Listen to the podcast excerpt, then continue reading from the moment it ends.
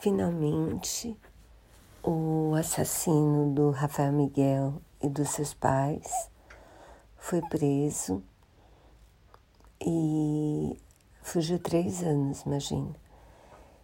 Ele tinha matado os três, na verdade, a queima-roupa, assim, porque, na verdade, sem motivo óbvio, né?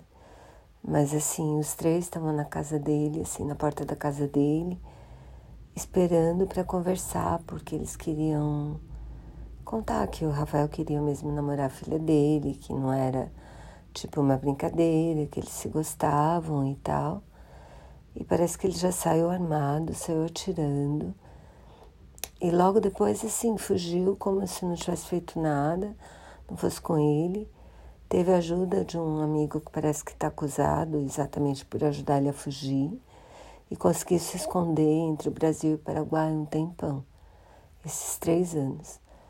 Eu fico bem aliviada dele estar tá preso e, na verdade, só fico um pouco inconformada porque não tem prisão perpétua e as penas eu acho que são pequenas para os crimes que eventualmente as pessoas cometem.